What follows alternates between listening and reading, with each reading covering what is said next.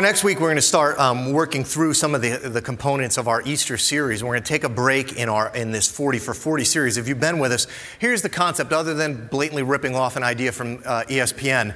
What we're trying to do is look at the 40 most influential chapters in all of the scriptures. Um, and we use the resource. A lot of our small groups are studying this resource. It's called The Good Book um, by Deron Spoo and Karen, uh, Kyle Idleman. Uh, I had those books for you guys outside a few weeks ago. You bought all of them. Thank you all for walking through this period of Lent. Lent is 40 days, 40 chapters. It's not too late because we're going to pick this series up on the other side of Easter. If you don't have this book, you should get this book. This week, received uh, messages from three different people about how good the book was. One person was on the train home from New York City and texted me and said, I've been sitting here reading this book, which has just been fantastic. And a young girl that's commuting sitting next to me said, Oh, what's that book? She goes, We just had an hour conversation about God based on this book. So if you're not involved in this book, get yourself the book. It's really, really good. It'll give you a perspective. Uh, you know, you can read one chapter, or one, one thing of this book a night, you'll get a good overview of the scriptures. Okay, so here's what we've learned so far. We've learned that in the Judeo creation, the Judeo-Christian creation story, it was in the ancient world different than any other religious creation story. Because our story is this that God created man and women in the image of God. In the Latin, it was the word imago Dei. Unlike any other religion or belief system, which essentially said there's many gods and the kings are made in their images, our story is this everyone's made in his image. Everyone. Black, white, free, slave, poor, rich, powerful, peasant. Everybody is made in the image of God and endowed from creation to death with just inherent worth and value. We also discovered this concept, imago Dei, which is also in Hebrew the word salem. That was the same word for statues. And in the ancient world, rulers would go around all the areas where they ruled and they would build for themselves statues. Because in a world where there was no internet or newspaper or TV, how would the people know who was in charge? Well, you make a big old, powerful, ripped up statue of yourself. So everyone knows who's in charge. But God who actually is in charge, commands his people not to make idols and images of him because he doesn't need any. He's already given the world images of what th- their king looks like. That's the role we were to play. Everybody was supposed to know who God was and how he would rule based on how we lived and reflect his image to the earth. Now, we've been walking through some of these great stories, right? Many of you who are here, you know, we talked about the concept of the commandments and rules. What do rules have to do with re- religion? And, and we looked at that after 400 years of slavery in Egypt, God leads this community that was supposed to be a reflection of what it looks like when God rules. He leads them out of captivity and he gives them what we've turned into commandments that were never meant to be commandments he starts to say to him, You are going to be my people. Look what I've done for you. Now I'm going to show you and tell you who you are. In Judaism, they actually don't call them commandments, they call them utterances because they weren't designed to be a set alone list of rules. They had this relational context. They described what living up to a certain value and identity and destiny would look like. They were rooted in who God's people were meant to be, flowing out of what it would be to be made in the image of God. So, utterances, utterance one was, You shouldn't have any other gods but me. And that's what made Israel so unique. Because God was trying to create for himself a people that would be unlike every other people group, right? And so that all these laws were given, so they would be so unusual, so that when Israel prospered, all of the world would look and say, Wow, I wonder who their God is. In fact, God didn't want Israel to have a king because he knew that if Israel had a king, people would get confused and think it was the king that was doing all of this. And so Israel, what just one more way it was supposed to be unusual, they weren't to have a king. They didn't need a king because they had God. But what we looked at last week is Israel, God wasn't good enough for Israel. And they, they started to say, We want a king just like everybody else has. And so God gave them one. Last week I described him to you. He, he, his name was Saul. And why was Saul picked? Essentially because he was big. He was bigger than everybody else, and he could fight Israel's battles for them. So, so Israel picks tall Saul, and along comes, if you were here, David the shepherd boy, who has to bail him out because tall Saul, it turns out, isn't all that brave. But David just, and it has nothing to do with his size or his strength or his ability with a slingshot. David has faith, unlike Saul which, by the way, it turns out is what reconciles us to God and makes us right before God, not keeping these Ten Commandments. Those commandments were supposed to be reflections of what we were, not how we would get to God. We get to God by faith, the kind of faith that David had. Or did he? In this week's email, I, I, I told you that the talk was called uh, Train Wrecks and Truth Tellers. Webster just added another term uh, to their dictionary this year. You know how they put new cultural terms in the dictionary every year? This uh, new term is dumpster fire. Have you heard of a dumpster fire? It's the common term for how we tend to screw our lives up. Train wreck, dumpster fire, pick any synonym you want. When I was a kid, when I would mess up, I would do something stupid. My father's talk to me always began with, What do you have? Rocks in your head. And uh, it became so common as a little kid, I actually started to wonder do I actually have rocks in my head? I had a pretty big head, and I thought I could have rocks in there. There are so many sayings for this because there, there is a limitless amount of ways that we make stupid decisions and mess up our lives. We are, as a people, just like David, who has the potential to have great victory in our lives, but somehow from the jaws of victory, we often can snatch defeat. And what's so frustrating for me, I mean, I'm like a, I'm like a God guy, right? But I still, I still, even when I know what the right decision is, I still have a huge propensity for making the wrong one. Why?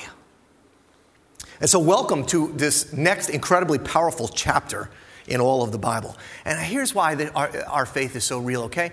This is David we're going to be talking about. King David, Israel's great king. This is like, this is a, bit if there's like four people in all of the scripture that are like the most famous, this is one of them, okay? And I am going to share with you a story that some of you know that you, if this wasn't true, you would never put this in the story. This would be expunged, blotted out. No one would ever know. This is shameful. It's embarrassing. But it's here. And it's here for a reason. So let's take a look. When last we saw David, he was full of faith. Oh, I just believe in my God so much. He's already helped me defeat lions and tigers. Why wouldn't he help me defeat Goliath? And the scriptures say that he, he shows up and he runs to the front lines to fight for the Lord his God. But it's been some time.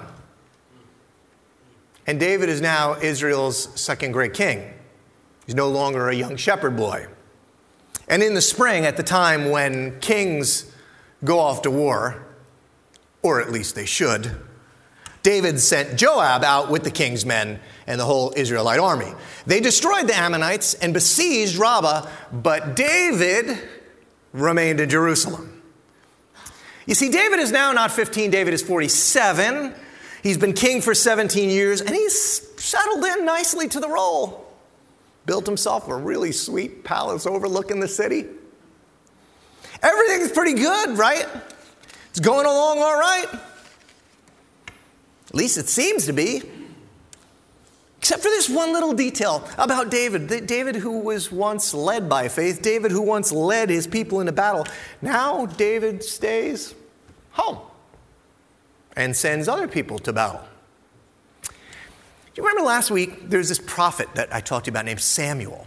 And so Samuel was talking to the, to the Israelites, and uh, the, he, he was going to have his sons continue to lead Israel without a king. Well, Israel goes, No, no, we want a king. We want to be just like every other nation. We don't want to be unique and reflect God. We just want a king to fight our battles first. So Samuel gets very upset. He goes, You don't know what you're asking for. And he comes to them and he gives them all these warnings. He lists all the things. You don't understand. If you get a king, here's what a king's going to do. Well, here's one of the things. If you were here, I shared it with you last week. He said, If you have a king, do you know what a king's going to do to your sons? He's going to send your sons into battle for him. Your kids will be in the front of his chariot and he'll be in the back. Well, that used to not be true of David, but something changed. And so one evening, David got up from his bed That's kind of interesting, right? Nice of David to get off of the couch. One evening, David got up from his bed and walked around on the roof of his palace. And from the roof, he saw a woman bathing. And the woman was very beautiful. Can I just, I share, I, I found this this week, I was, I was, doing my study on this. This very beautiful term is the word tobeh. It's a Hebrew word, tobeh. Interesting side note the word tobeh, which means literally good and pleasing to our nature, is the same word used to describe how Eve felt about the tree from the, of the knowledge of good and evil. Because that fruit of that tree from which she was forbid to eat just, oh, so good looking. It, it was, I mean, tobeh. And so David sent someone to find out about her. And the man said, She's Bathsheba, the daughter of Eliam and the wife of Uriah the Hittite. Interesting that the author points out that she's not the hot girl. Interesting that he doesn't come back and say, Let me tell you about you know, how she looks in a bathing suit. Let me tell you what her measurements are. This is really interesting. Think about why he would record this. He comes back and goes, She's someone's daughter, she's someone's wife. But if you remember, when Samuel warned Israel about what kings do, First, he said, You don't want a king because if you have a king, we're not all going to be in this together. The kings are going to send your sons out to die. And then he said, You don't want a king because when you have kings, do you know what kings do to your daughters? They take your daughters to be perfumers and cooks and bakers.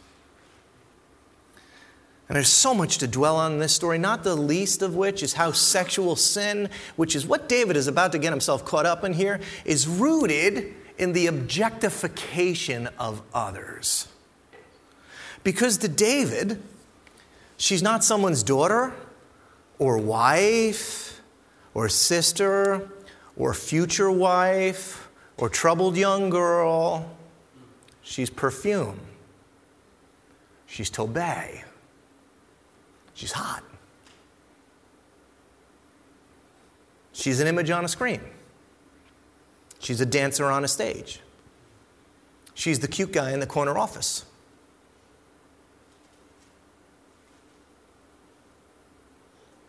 Right now, all that matters to David is she's hot. The worst kind of sin and atrocities become possible. You can think about this through all of history, especially. I, I heard two commentators this week talking about relating this to Nazi Germany. How in the world could this great European nation get itself to the position that just 60 or 70 years ago it was doing mass exterminations of human beings? It's because you start to objectify them and believe that they're not human beings. You start to forget the Bathshebas of our world are, are not just someone's daughters or sons, they're God's daughters and sons, and they're made in the image of God they're not just hot.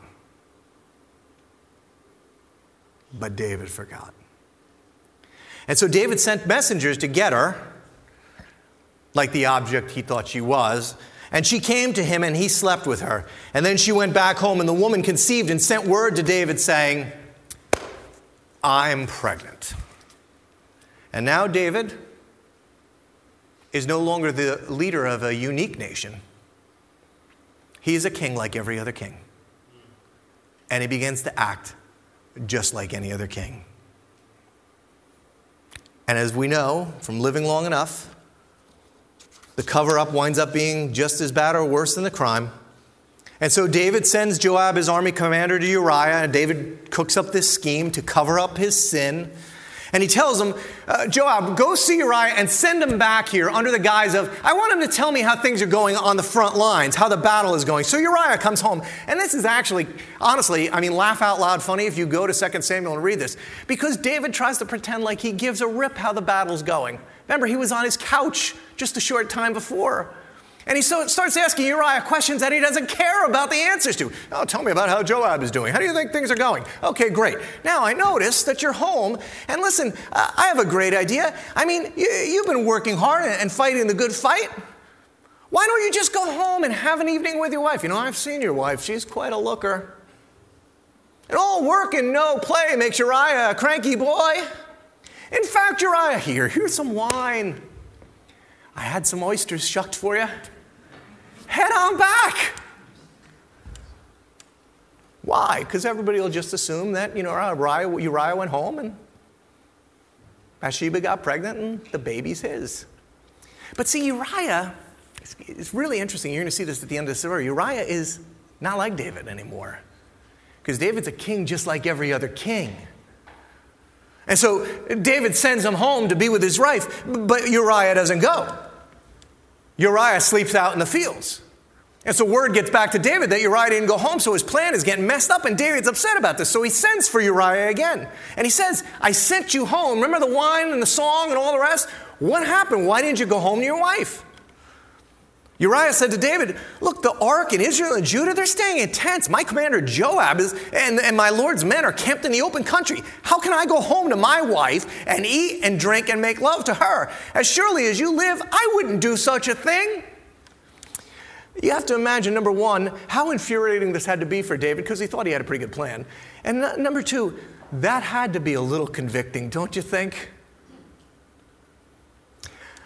But David, man, he's got to cover this up. So this time he has comes up with plan B. This is what I'm going to do. I I'm not going to let you take the wine into your own hands. We're going to drink it together. And together they throw themselves a big old party.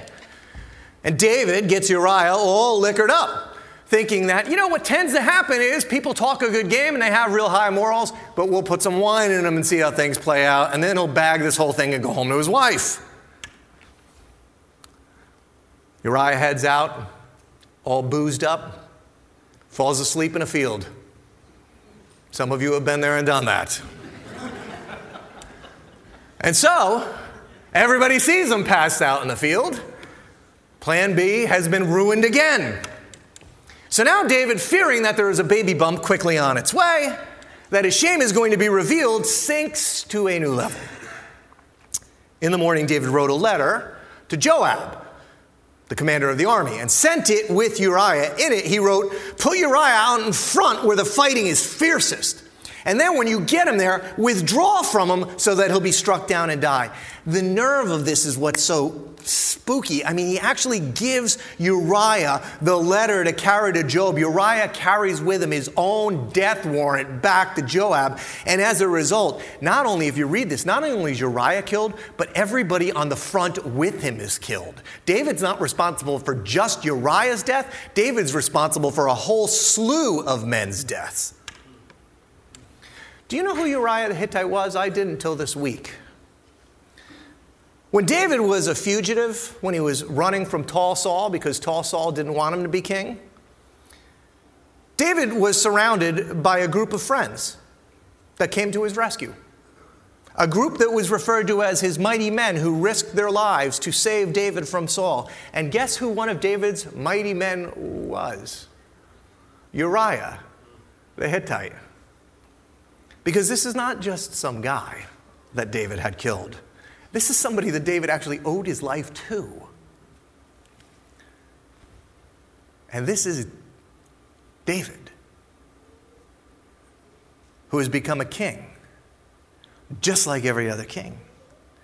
In fact, you remember those 10 utterances that God gave to his people? This is what will make you unique. This is how you will stand apart. Live this way. Just in this story, David covets and commits adultery and murder and he lies. He breaks half the 10 commandments in like one sweeping thing. Because now David is a king just like every other king. David. Do you know who David is? David wrote the psalm that you read to your kids before they go to bed at night. The Lord is my shepherd. I shall not want. Really, David? David, who wrote Psalm 40, I desire to do your will, my God. Your law is written within my heart. That man who had so much faith that ran past Saul to the front lines to take on Goliath. That man who wrote half of the songs that you've ever sang in a church. That man, David, did this. How does that happen? How is it that good people, the best people, could be capable of doing such things? How is it that people who love God and serve God, people that who are baptized and teach Sunday school and become elders in churches and pastors uh, that are saved, that, that, that, that speak about God all the time, how is it possible that this is where they could wind up? And here's the question for you this morning could it happen to you? Could it happen to me? Because the story is this it's really more of a warning lesson than anything else. If it could happen to David, somebody that Paul described as a man after God's own heart, nobody has described me that way. Somebody that the scriptures say was a man after God's own heart. If it could happen to David, can I just be honest with you? I love you. It could happen to you. And it could happen to your beloved pastor too. And it wouldn't be that hard. Now, I know there's this popular kind of Western culture thing where we tend to believe or hope that at our core, everybody's just good. I mean, we're just, we're all good people. Uh, but what this story and, and all of the scriptures teaches that in our inner core, all of us have within us these seeds of sin, which have the potential to grow into these massive trees of evil and unrighteousness. Given the right set of circumstances, all of us are capable of the worst kind of sin you could imagine. You and I, even as much as we would like to think this could never happen to, you and please, this is David did this. You could do this. And so the scriptures have this clear warning you see it Abraham. Uh, everywhere. Abraham, he goes into a town and he, he gives his wife Sarah away to save his own skin. Jacob schemes and lies and steals. Moses is so disobedient to God, he can't even get into the promised land. Peter denies Jesus. Judas betrays Jesus. And here is David. Do you think you're better than David? Written any Psalms lately? Because the minute we think we're better, or I could never do that. You put yourself on a dangerous path because you let your guards down. You begin to water the seeds. You know those seeds are there. When, you're, when, when the guy in the cube next to you gets the promotion, do you feel the seed of envy? When you're at the gym and the girl's in the yoga pants in front on the stepping machine, do you feel the seed of lust, right? They're all there. It's just a matter of what happens to them. This example was given me a long time ago when I was a young married man. And the speaker convinced me that despite the fact that I think I'm a pretty good person, I'm actually capable of doing maybe the worst. I mean, if David could do it, then I could do it. And he related it to marriage. He said, If you think that you are not going to cheat on your wife, that you would never cheat on your wife, you are already taking a step towards cheating on your wife. So now I was young and ignorant, and so I thought it would be a good idea to go home and share this idea with Joan. And so. I said to her, I want you to know it's quite possible that I could cheat on you. That didn't go well. But what I learned was, right? What I learned was if I'm aware that it's possible that I could do this, I begin to live in a certain different kind of way so I don't do this. See, the scriptures are just so full of warnings about this. And can I just, just quickly, this is not about sex today, but uh, I just want to give you th- this concept. There is a particular seed of sin that is in all of us, and it has so much power to train wreck and dumpster fire our lives. It's this seed of sexual sin as a pastor, I've been meeting with people and helping people. People, you know, we like sheep have all gone astray, and we as sheep, sheep aren't that bright an animal. That's why the scripture chose it. And we get ourselves caught up in thickets all the time. And can I tell you, I've been counseling people for 20 years. Do you know what the biggest thicket that gets more people's lives caught on fire is? Sexual sin. Because it happens so much. If I was going to ask all of you this morning, if I gave you all a card and said, I want you to write your biggest regret down, your biggest regret, no one will ever see it. We're going to walk over and toss in the fire. Here's what I know based on my 20 years of counseling people. Most of you would write something that has to do with sexual sin one you committed or one that was committed upon you. It's a seed like no other. It has so much power to ruin your lives. And this morning, some of you know exactly what I'm talking about because you're playing with it. In fact, over and over, the scripture warns of its power. The Apostle Paul, he wrote most of what we know as the New Testament. Most of what he was writing was letters to churches he had started. Here's what Paul says to do against sin you need to be tough on sin. Here's what Paul says. He goes, finally, be strong in the Lord and his mighty power. Be strong. Put on the full armor of God so that you can take your stand against the devil's schemes. Yes, stand. And then he goes on. He goes, put on the full armor of God so when the day of evil comes, you might be able to stand your ground. And after you've done everything, stand. So what do we do against sin? Stand. Until he wrote the Corinthians this flee from sexual immorality. Run, sprint, you're going to lose. You can't stand there. This is a big problem. All other sins people commit are outside of their body. When you sin sexually, you sin against your own body. Don't you know that your bodies are temples of the Holy Spirit that you've received from God? You're not your own. You were bought at a price. Honor God with your bodies. David, you should have stayed on the couch. Don't go up on the roof. Jim, turn off the computer. I mean, this is so hard for us. Jill, stop flirting at work. There's so much to unpack on this. I'll li- just leave it here. But man, this one seed, squash this seed. Maybe, maybe the Spirit is talking to you this morning. Squash this seed because it will wreck your life. But what happened to David? How do you go from fighting Goliath to killing Uriah? And is there a lesson because there was a time in David's life when Saul was chasing him, when he'd be looking, he'd be hiding in caves, but he was so filled with faith and he found solace in God. There was this time when he would fight lions and bears, and now he stays home from the battle. And now he stays home from the battle. And now he stays home from the battle. To which Moses might say, I told you about this. Because when Israel was getting led out of Egypt to be this people of God's that was going to look so much different than all these other, other people that wasn't going to need a king, Moses said to the people, The Lord your God is going to bring you into a land he swore to give you when, you made a, when he made a vow to Abraham. It's a land that is large with prosperous cities that you didn't build the houses will be stocked with goods that you didn't produce. You'll draw, you'll draw water from cisterns you didn't dig. You'll eat from vineyards and olive trees you didn't plant. And when you have eaten, you're full in this land. Morris County, New Jersey, Mendham, New Jersey. Be really careful not to forget the Lord who rescued from slavery in Egypt is a huge part of David's problem is that he has forgotten the Lord his God. David is now about 47 years old. He's been king for 17 years.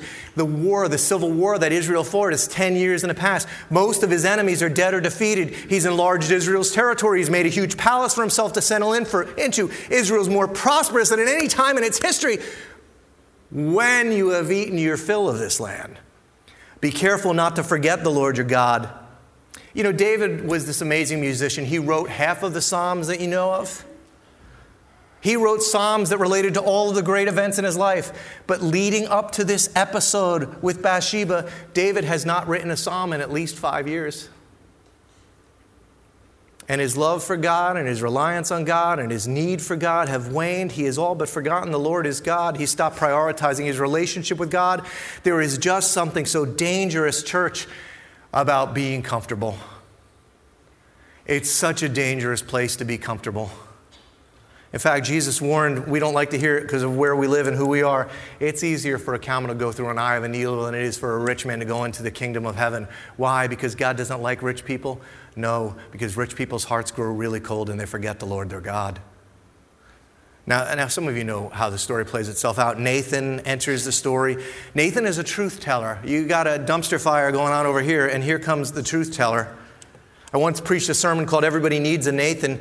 Everybody needs somebody that can trust, that can, that can be in close enough proximity and relationship to tell you the truth about yourself. And so Nathan comes to David and he says, Nathan, uh, David, I need to tell you a story of something that's happening.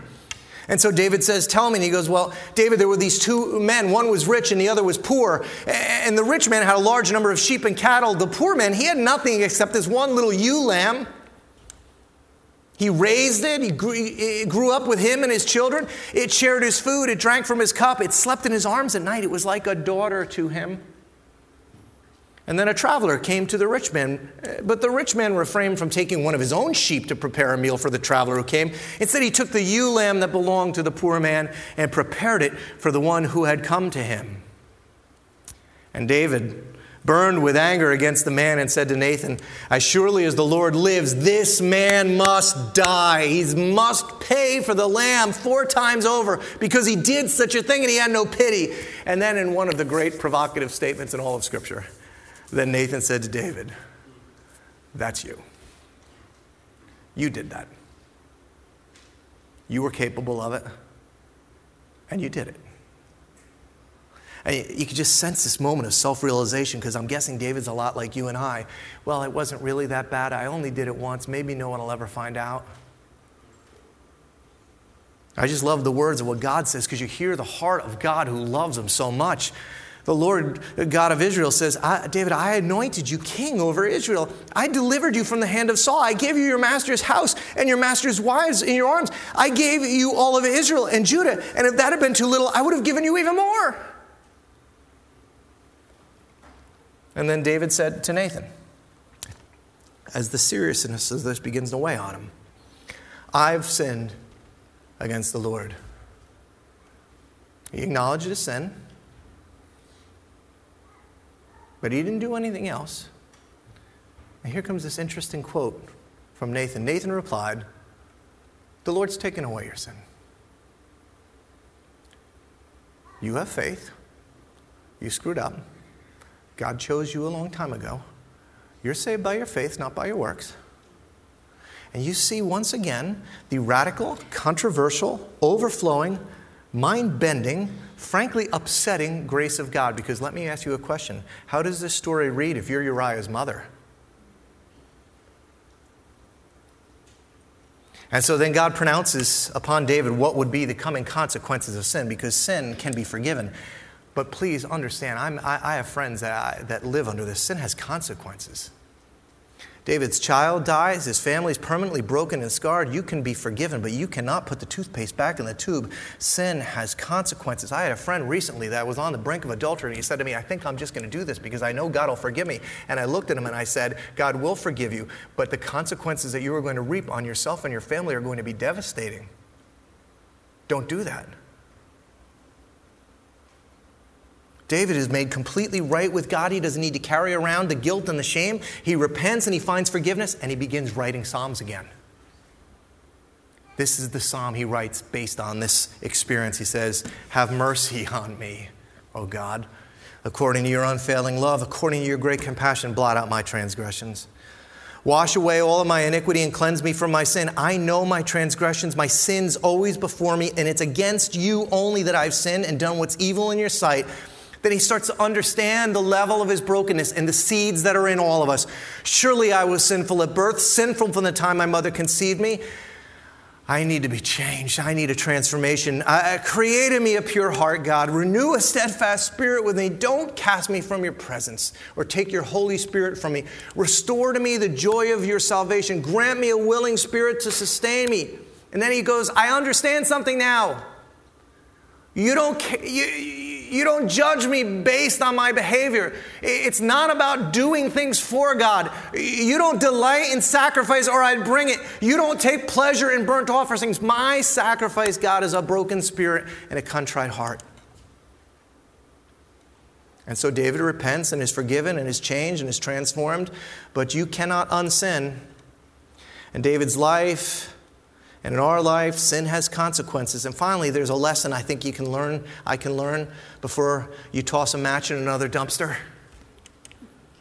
I think the lesson begins uh, with understanding that what God was trying to teach us all along in Israel, uh, is that God has provided a king.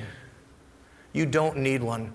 I see, I love Tim Tebow. I hate when Christians keep holding up Tim Tebow because he's a human being and he's going to screw up. You keep, we keep looking for another king, right? We just keep trying to hold somebody else up, hold somebody else up, hold somebody else up, and, and, and, and you, it's not a firm foundation. But see, there's a king revealed in this story. The king is seen, it's previewed, and the king is not David, it's Uriah who is innocent and selfless and heroic to the end.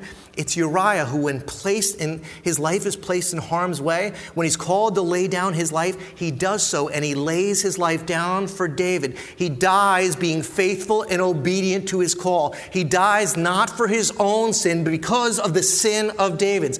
Like Jesus, loyal to you from the beginning, faithful to you to the end. He dies for your sins and not his own.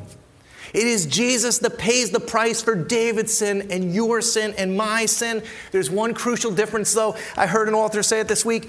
Uriah had no idea of what David had done to him. Jesus knows every single thing that you've done, and he still decided to go to the cross and die on your behalf. You see, God has forgiven your sin. And maybe it's in just seeing and knowing that. Maybe it's being captivated again by Jesus and who he is and what he's done.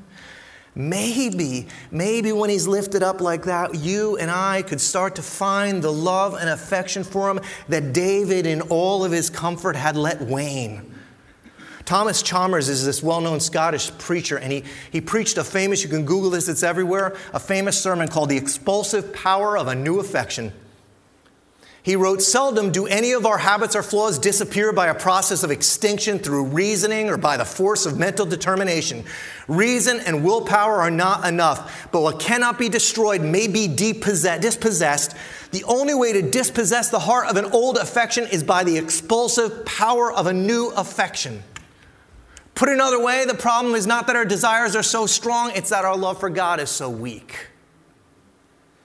And if we could develop the passion if we would understand who he is and what he's done, when you begin to understand that Jesus was a king unlike David, he didn't come to serve himself. He died for you. He didn't ask you to die for him. He died for you even when you didn't deserve it. He, deserve it. he sacrificed for you. He did not use his power to bring, to get something out of you. He leveraged it on your behalf. You don't start with sacrifice. Oh, I've been so good. I kept those commandments. You see, God? You start with what God has already done for you. You know, there's one last story. I'll close with this. There's one last story about adultery in the scripture. Some of you know it. There was a woman caught in adultery, and the men from the town dragged her before all of the, the religious leaders, and they tried to trick Jesus up. They all had their stones. They were ready to kill her, which is what, what she deserved by law in that day. And Jesus looks and says those famous lines uh, where he says, Those of you that are without sin, cast the first stone. And everybody walks away. Now, what's fascinating is Jesus is without sin, and Jesus casts no stone. And he looks at her and he says, This, where are all of those who condemned you? And she said, They're gone. Eh, Jesus said, Then neither do I condemn you. Go now and leave your life of sin. And so, what's so, so hard for sometimes Christians, good meaning Christians, to understand is the order of these words because so many times this, the, the gospel has been explained to you. If you're good and you leave your life of sin, you'll be forgiven. That's not the story of the Bible. That is not what Jesus came to do.